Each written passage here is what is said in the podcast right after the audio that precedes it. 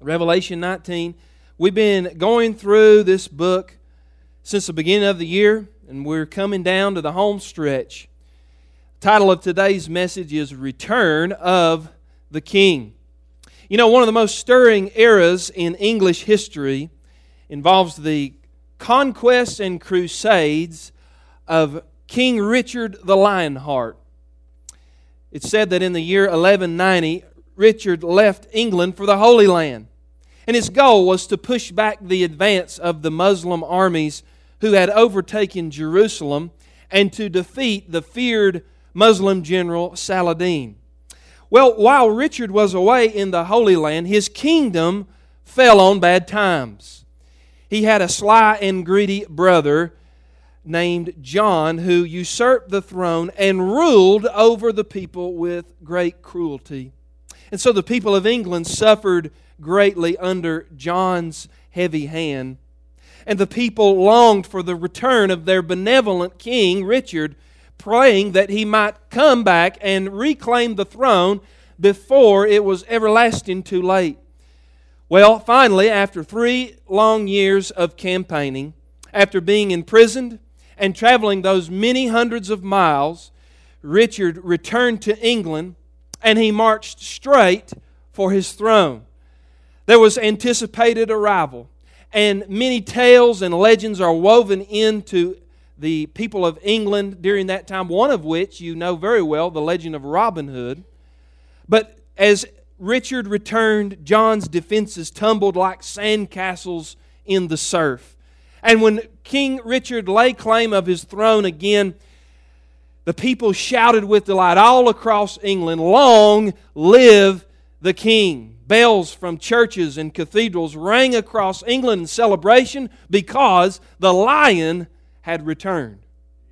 Now, in the book of Revelation, it explains that one day a king greater than Richard is coming back to reclaim a kingdom greater than England. In fact, his name is Jesus Christ, the lion of the tribe of Judah, the King of kings and the Lord of lords, and he will take back his throne. He will judge every usurper, and he will establish his kingdom on the earth. In fact, I would submit to you that the return of Christ is that climactic moment of which all salvation history is moving towards. You see, the world is Christ by right of creation, He made it all. The world is Christ by right of Calvary. He redeemed it all. And the world is Christ by right of conquest, for he will come and reclaim it all. Now, in truth, the return of Christ is one of the bedrock doctrines taught in the Word of God. Scholars tell us that the Bible contains an astounding 1,845 prophecies about the second coming of Jesus. In fact, if you go to the Old Testament, you'll find that 17 books there in the Old Testament refer or echo the return of Christ. In the New Testament, 23 of the 27 books speak of Christ's return. What that means is that seven out of every 10 chapters in the New Testament has something to say about his return. That's the equivalent of one out of every 30 verses. So it's almost impossible to read a chapter in the New Testament without some reference of Jesus coming being there. In fact, Jesus re- spoke of his return on some 21 occasions. And what that means, when you boil it all down, is that the doctrine of Christ's second coming is second only to salvation as it is taught in the Bible. I heard about Adrian Rogers, the longtime pastor there in Memphis, Tennessee, and at the Bellevue Baptist Church. He's gone on to be with the Lord. But I heard him tell a story that one day he was sitting in an airport waiting to catch his plane. And as he was waiting there, he noticed there was a man sitting in front of him with his eyes glued to a television screen. The news broadcast was reporting some bad news, and Adrian overheard the man as he shook his head. He said, What is this world coming to? And Dr. Rogers, not bashful, uh, walked up to the man. He said, Pardon, sir, but the question is not what is this world coming to, but who is coming to this world. And then he proceeded to tell him about the gospel and the return of Jesus Christ. Now, here in the second half of Revelation 19, we find that John describes the return of Jesus in high definition. He will come vividly, suddenly, dramatically, gloriously, and triumphantly. I like what David Jeremiah wrote about this in one of his books. He said, quote, Revelation can be divided into three sections. At the beginning of the book, we see the world ruined by man. As we move on to the latter half of the tribulation period, he said, We witness the world ruled by Satan. But as we come to Christ's return at the end of the tribulation period, he said, We anticipate the world reclaimed by God. But before the earth can be reclaimed, it must be cleansed, he said. You wouldn't move into a house infested with rats without first exterminating the pests. And that is what Christ is going to do before he reclaims the earth. He must avenge the damage done to his perfect creation by wiping the rebels from his rightful inheritance. Now, in Revelation 19, as we read here today, as we study, I want you to notice four essential components about this coming king. First, we notice in the first couple of verses the king's appearance. The king's appearance. And you can read with me, beginning in verse 11. Then I saw heaven opened, and behold, a white horse. The one sitting on it is called Faithful and True, and in righteousness he judges and makes war. His eyes are like a flame of fire, and on his head are many diadems he has a name written that no one knows but himself, and he is clothed in a robe dipped in blood. And the name by which he is called is the Word of God. Drop down to verse 16 and look what it says there. On his robe and on his thigh he has a name written King of Kings and Lord of Lords. Now, if you've been paying attention throughout our study of this book, you'll notice this is the second time that heaven has been opened. We read about that in verse 11. Now, the first time that heaven was opened, it was so the church could rise up and join the Lord in glory. That happened in chapter 4 and verse 1. When the door is opened now in Revelation 19 and verse 11, we see that it is open to allow the Lord to ride out of heaven with the church down to the earth. So the first door, notice this, speaks of the rapture of the church, that first opening. And then the second opening, which we just read of, speaks of the return of Christ. Now, it's important, friend, that you distinguish between the rapture and the return. Many people are confused about that. They want to conflate those two events into one. But the Bible teaches very clearly that they are two separate events. You see, at the first time when the door opens, the church goes up to meet Christ in the air. The next time the heavens open, the church comes down and Christ comes to be on the earth with the church. At the rapture, Christ appears in the heavens for his church. At the return, Christ comes down with his church. The rapture commences the tribulation, the return concludes the tribulation. The rapture is not preceded by any signs, Uh, we read about many signs taking place that precede the return. And then we see that the rapture is a private event it will happen in secret, but the return will be a spectacular event. Every eye will see him coming on the clouds of heaven. Now, as John has described the king's appearance here in these verses, he denotes two aspects of Christ. First off, he makes us pay attention to his designations. In fact, in this passage that we just read, Jesus is given three royal titles Verse 11, he's called faithful and true. In verse 13, he's called the Word of God. And in verse 16, Christ is referred to as the King of Kings and the Lord of Lords. And each one of these titles carries with it a special significance. Faithful and true, that points to his integrity. Friend, Christ keeps every promise. He will fulfill every jot, every tittle. He'll dot every I. He'll cross every T of prophecy Friend, nothing will be left undone. Faithful and true. That's his integrity. Then we see he's called the Word of God. That speaks of his ministry on the earth during his incarnation. What does the Bible say in John 1, that wonderful prologue, verse 14? The Word became flesh, and what happened, church? He dwelt among us full of grace and truth. And then we see that he's also called King of Kings. That speaks of Christ's sovereignty. And what that reminds us is that he will rule over every square inch of planet Earth, every drop of water in the sea, every grain of sand on the earth. Uh, everything will be under his feet, no maverick molecules in the universe of Jesus. He will rule sovereignly. But then we also see something about his dress. You notice John spent time describing to us the articles of clothing that Christ is wearing? His appearance of this glorified Lord will cause the church to rise in triumph. Oh, but friend, it will cause the enemies of Christ to shriek with terror.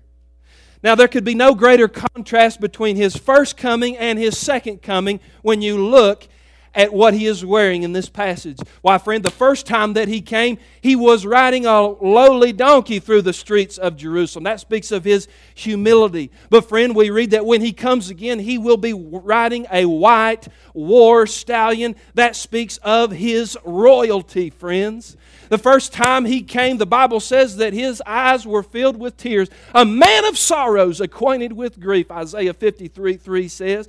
Oh, but friend, the next time he comes, the Bible says his eyes will be flaming fire, and he will cause tears to be shed among men who know of the promise of his coming and certain judgment.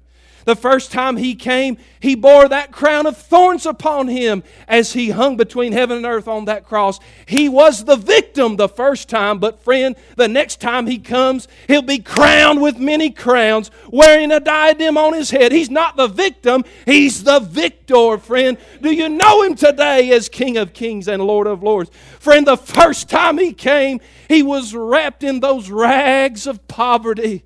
Oh, he said the foxes have holes and the birds of the air has nests, but the Son of Man has no place to lay his head. Oh, but friend, the next time that he comes, he'll be wrapped in those royal robes, robes that will be dipped in blood, speaking not only of his shed blood on the cross, but friend, of the blood that he is going to shed when he comes to make war and bring justice on this earth. What a Savior we serve today. The King's appearance C.S. Lewis wrote a great series of children's books many years ago called The Chronicles of Narnia. I've read those books and I've seen the movies, they're wonderful. In those books, it's filled with all kinds of fantastic creatures. And it tells the story of four kids who are taken into a, a magical adventure, the kingdom of Narnia. And in the purpose of writing that, C.S. Lewis was creating a modern allegory. He was telling children about Christ, and he was doing so through an imaginative way. And in those books, Jesus Christ is pictured as a magnificent lion whose name is Aslan. And there's a section in those books where the children are having a conversation with some of their friends, Mr. and Mrs. Beaver, and they're asking them, What's it going to be like when we finally meet Aslan? What's it going to finally be like when we meet the king? And the little girl Susan asked, she said, I'm kind of nervous. I've never met a lion before. Is he safe?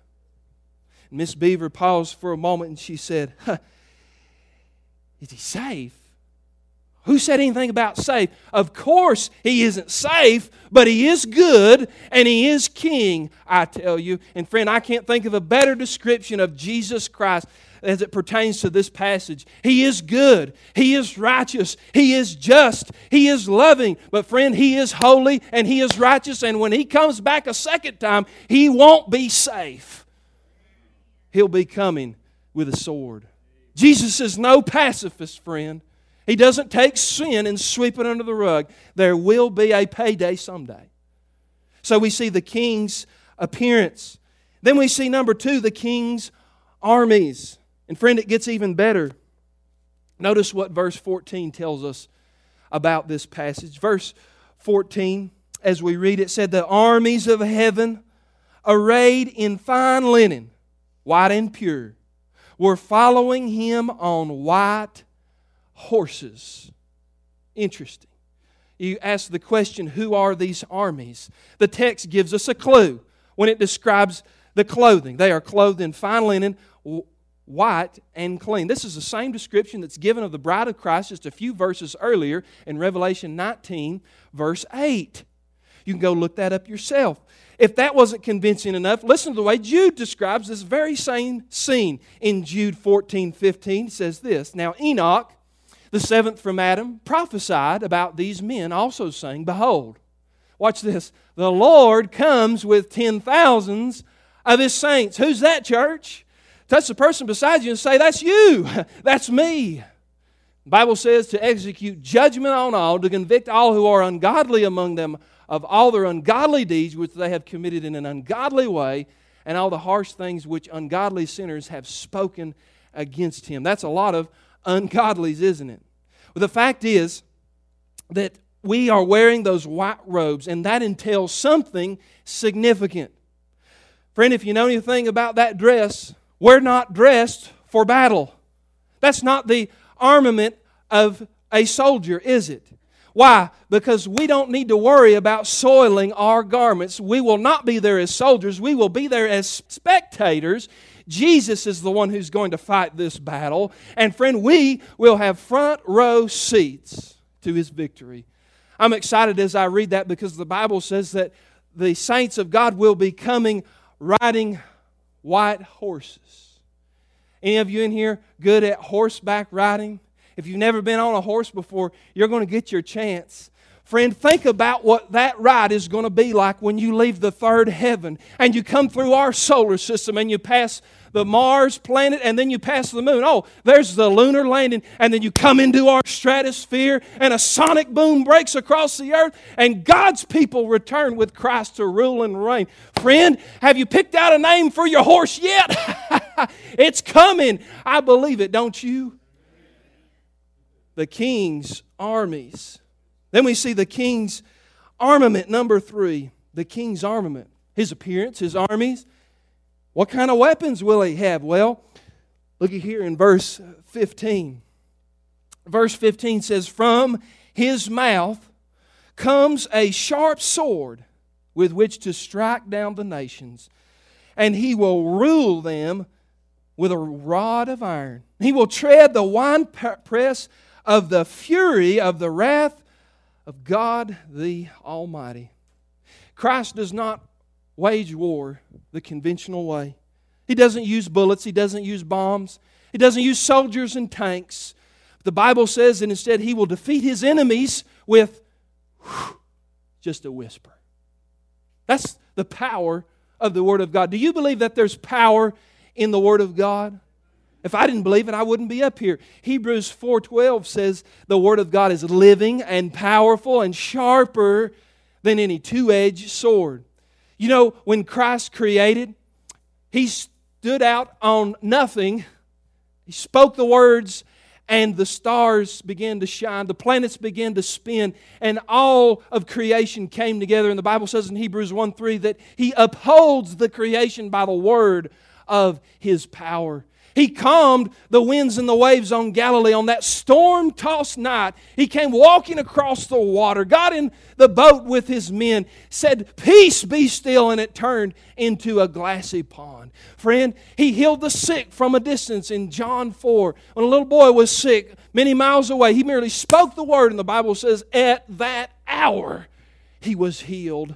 He stood outside the grave of Lazarus, been four days dead, the stench of death wafting out of that tomb. He said, Lazarus, come forth. And he came out of that tomb, friend. Jesus just needs to merely speak the word, and it's a decree that is given, and it is done. Everything in creation obeys the word of God. Think about this Christ is going to vanquish all of his foes, and he won't even have to lift a finger to do it. His word will do more than all the nuclear weapons and all of the armies combined. And what you need to realize as we read this is this is not really a battle. The battle is over before it even starts. Now we read here in the passage in verse 15 that Jesus is coming to rule with a rod of iron. What does that mean? Well, it's actually an allusion to an Old Testament passage, a messianic psalm, Psalm chapter 2. Look at what it says in Psalm chapter 2, verse 8 it's actually a conversation between God the Father and the Son.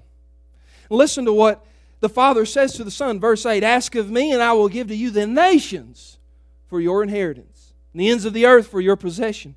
And you shall, there it is, break them with a rod of iron. You shall dash them to pieces like a potter's vessel. So the idea of the rod in the Old Testament is always associated with judgment, with discipline, with correction. What does the proverb say? Spare the rod and you spoil the child. I knew a little thing about the rod meeting the backside, didn't you? The fact that these verses say that Jesus has a rod of iron points to the fact that he is bringing with him severe, sudden, and sure judgment. There's no other way around it. This isn't Jesus meek and mild. This isn't Jesus of the precious moments figurines. This isn't the Jesus that your grandmother quilted and uh, put on a pillow. Another symbol that Jesus used to de- describe his judgment here is notice what it says in verse 15 He will tread the winepress of the fury of the wrath of God.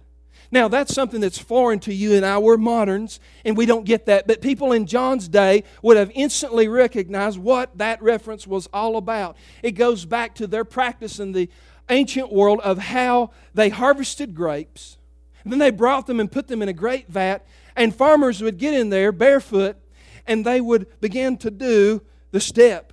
And as they stepped in that big vat of grapes, as they moved their foot up and down, the grapes would squish out, the juice would come out, and of course, as they made that motion, what would happen? The grape juice would splatter up. It'd get on the sides of the vat, it'd get on their clothes. And so the spattering of the grape juice is a picture of the splattering of blood that Jesus is going to cause when he returns to the earth to bring judgment. My goodness, what an image. I don't think you and I really have a mind to wrap around this idea of Jesus coming to bring the righteous judgment of God. Why, if you truly understood this and you knew today that you were without Christ, that you were lost, oh friend, it wouldn't take much pleading to come to this altar. You would come today and you would find that Jesus is full of mercy and grace. But, friend, what a moment this will be. Now, the location of this final slaughter, this judgment, the place of it is not given here. But we already know where it's going to happen because Revelation 16 16 already told us. Place called Armageddon. Joel 3 is also another place that references this. Notice what Joel says in his Old Testament prophecy he uses the imagery of the grape harvest again in Joel 3, verse 12 and 13. It says, Let the nations stir up themselves and come up to the valley of Jehoshaphat. And by the way, that name Jehoshaphat means the Lord judges. For there I will sit and judge the surrounding nations. Here it is Put a sickle, for the harvest is ripe. Go in, tread, for the winepress is full, and the vats overflow, for their evil is great. Notice that the grapes of wrath have ripened now. And it's time for Jesus to bring about righteous indignation, righteous judgment. There's no more grace period from here on out.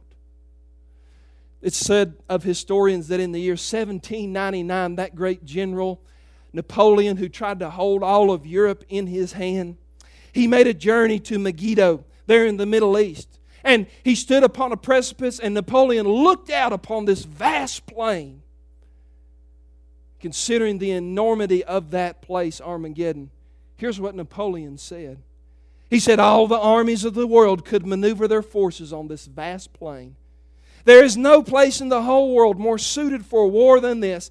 It is the most natural battleground on the whole earth. And friend, that's where all the enemies of God are going to be gathered in one place so that when Jesus Christ returns, he defeats them in one mighty blow. Listen to the way John Phillips describes this scene. He has a beautiful way of imagining it. Listen to this. He said, With pride and pomp, the armies march across the fertile plains of Megiddo. How the ground shakes to the beat of marching feet, and the skies screech with aircraft flying sorties. Fleets of battleships and aircraft carriers are on standby in the Red Sea, Persian Gulf, and Mediterranean. Amazing new weapons given to men by the beast are armed and ready. Then suddenly, it'll all be over. field marshals and generals, admirals and air commanders, soldiers and sailors, rank and file, will crumple just as the fig tree withered as Jesus spoke to it. The blasphemous, loudmouth beast is silenced. The false prophet and the wonder working windbag cannot compete with the supernatural display of Jesus' judgment. The pair of them are bundled up and cast headlong into eternal flames. My goodness, what a day! What a day it will be. Well, we're almost done. The king's apparel, the king's armies, the king's armament, and then lastly today, as we close, the king's avenging. Friend, there's no way to dress this passage up. You can't take a sow's ear and make it into a silk purse, so the old folks used to say. It's just full of judgment and gore and blood and guts, and this is our God. It says in verse 17, look at what happens, the aftermath of this great slaughter. Then I saw an angel standing in the sun. With a loud voice, he called to all the birds that fly directly overhead Come, gather for the great supper of God, to eat the flesh of kings, and the flesh of captains, and the flesh of mighty men, the flesh of horses and their riders, and the flesh of men, both free and slave, both small and great. And I saw the beasts and the kings of the earth with their armies gathered to make war against him who was sitting on the horse and against his army. And the beast was captured, and with it the false prophet who was in his presence who had done signs by which he deceived those who received the mark of the beast and who worshipped his image. These two were thrown alive into the lake of fire that burns with sulfur. The rest were slain by the sword that came from the mouth of him who was sitting on the horse. And watch this all the birds were gorged with their flesh. It kind of defies description, doesn't it? The aftermath of this Battle could not be more gruesome. And what's interesting is if you study Revelation 19 from beginning to end, you notice that this chapter is bookended by two feasts. Last week, when we opened the chapter, we were ushered into the great, majestic marriage supper of the Lamb, where everybody wants to be. But then at the end of this chapter, we're taken to the gruesome and gory supper of God. And the two couldn't be more different. Here at the supper of God, we read that the unclean birds, the vultures, and the scavengers will pick the carcasses of the dead there on the plains of Armageddon. And you know what the reality is, friend? Today, you get to RSVP which meal you will be at. If you're in Christ, if you know Him as your Savior, praise God, the marriage supper of the Lamb. But, friend, if you don't know Him, You'll be invited to the supper of God where you won't be the guests of honor, you'll be the main course. What a judgment. We see here that the beast and the false prophet, the ones who dreamt up this pipe dream of standing against Christ, they're going to be the first ones thrown in the lake of fire. And friend, I don't know about you, but I'll applaud and say hallelujah, Jesus, when that happens. When Satan is bound and all the enemies that have been fighting against him are cast aside, what a day that will be. In fact, if you look ahead into the millennium, a thousand years from this very moment that we read in the text, the Bible says that when Satan is finally cast in the lake of fire, that the beast and the false prophet are still there. They get a head start. So, what are we to make of all this? Perhaps I could bring it together with one final story comes from the mission field. Years ago, there was a, a great missionary by the name of George Fisher. He served in West Africa, and he served in a country called Liberia, which in the time where he was serving there in the early 90s, there was a great civil war in that nation. It's estimated by historians that 200,000 people died in that terrible conflict. It was really a holocaust. Well, George Fisher, this missionary, talked about an interesting experience that took place as he was there teaching African ministerial students. These were young men who were being trained to be pastors and church leaders in that country.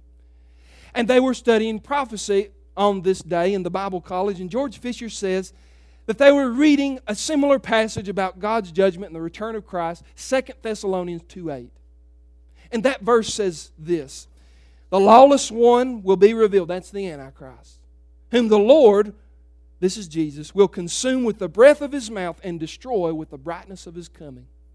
Exactly what we just read about in Revelation 19. And as George Fisher was explaining the meaning of this passage to those eager students in front of them, one curious Bible student stood up and he said, Pastor, I just want to know one thing. When Jesus Christ comes back to the earth and he speaks the word and defeats his enemies, what is he going to say? Now you think about that. Jesus has been gone now some 2,000 years from the earth. We haven't heard his voice here on the earth. What is he going to say when he plants his feet here for the first time in millennia? Fisher said, The question took me by surprise. I had actually never thought of it. He said, I tried to sidestep the issue. I wanted to leave the question unanswered and to tell him we must not go past what the scriptures say. But he said, they kept pestering him and pestering him. And another man stood up and said, Yeah, yeah, what's he going to say? Fisher said, As I thought about that moment, images kept coming through my mind. I thought about the suffering people all around me in the country of Liberia, the disease and the destruction. I thought about a dear friend of mine who is wrapped up and killed in the Civil War. He said, Every day I saw how poverty robs men I saw the haunted, vacant eyes of people who had lost hope in drug addiction and AIDS. All the suffering and all the bloodshed and all the trauma of life flashed through my mind, he said, as I stood there looking for an answer. The student asked one more time, and then he said it was as if the Holy Spirit gave me a divine assistance in that moment. He says, I whispered very softly under my voice, Enough. Enough. And the student said, What do you mean? What do you mean, enough? And he explained.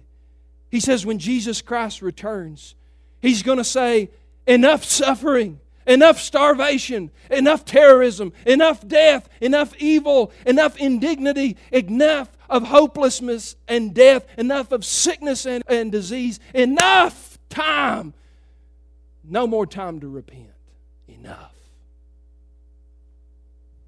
Friend, as I thought about that story, I thought, wow, maybe Jesus is going to say that. But I know from the actions and from what the text tells us that that's exactly what's going to happen. The cup will be measured to the full. Time will have passed away.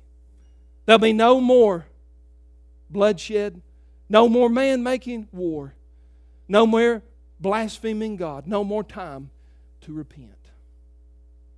Do you know Jesus Christ as your Lord and Savior today? Do you know this Jesus, the righteous King of Kings and the Lord of Lords? As our musicians are coming, we're going to have a time of invitation today, and I want you to think about this image of Christ that you see in your mind. But then I also want you to know that He loves you. And He gave His very life for you on the cross some 2,000 years ago. He shed his blood for you and me. And if you don't know him today in a real and personal way, this will be your moment to make that decision. Maybe there's some sin in your life or something that you know isn't pleasing to the Lord. This will be your time to repent, your time to do business with God because this king is coming. And friend, when he comes, there'll be no time to clean things up. You have to be living in light of his coming right now.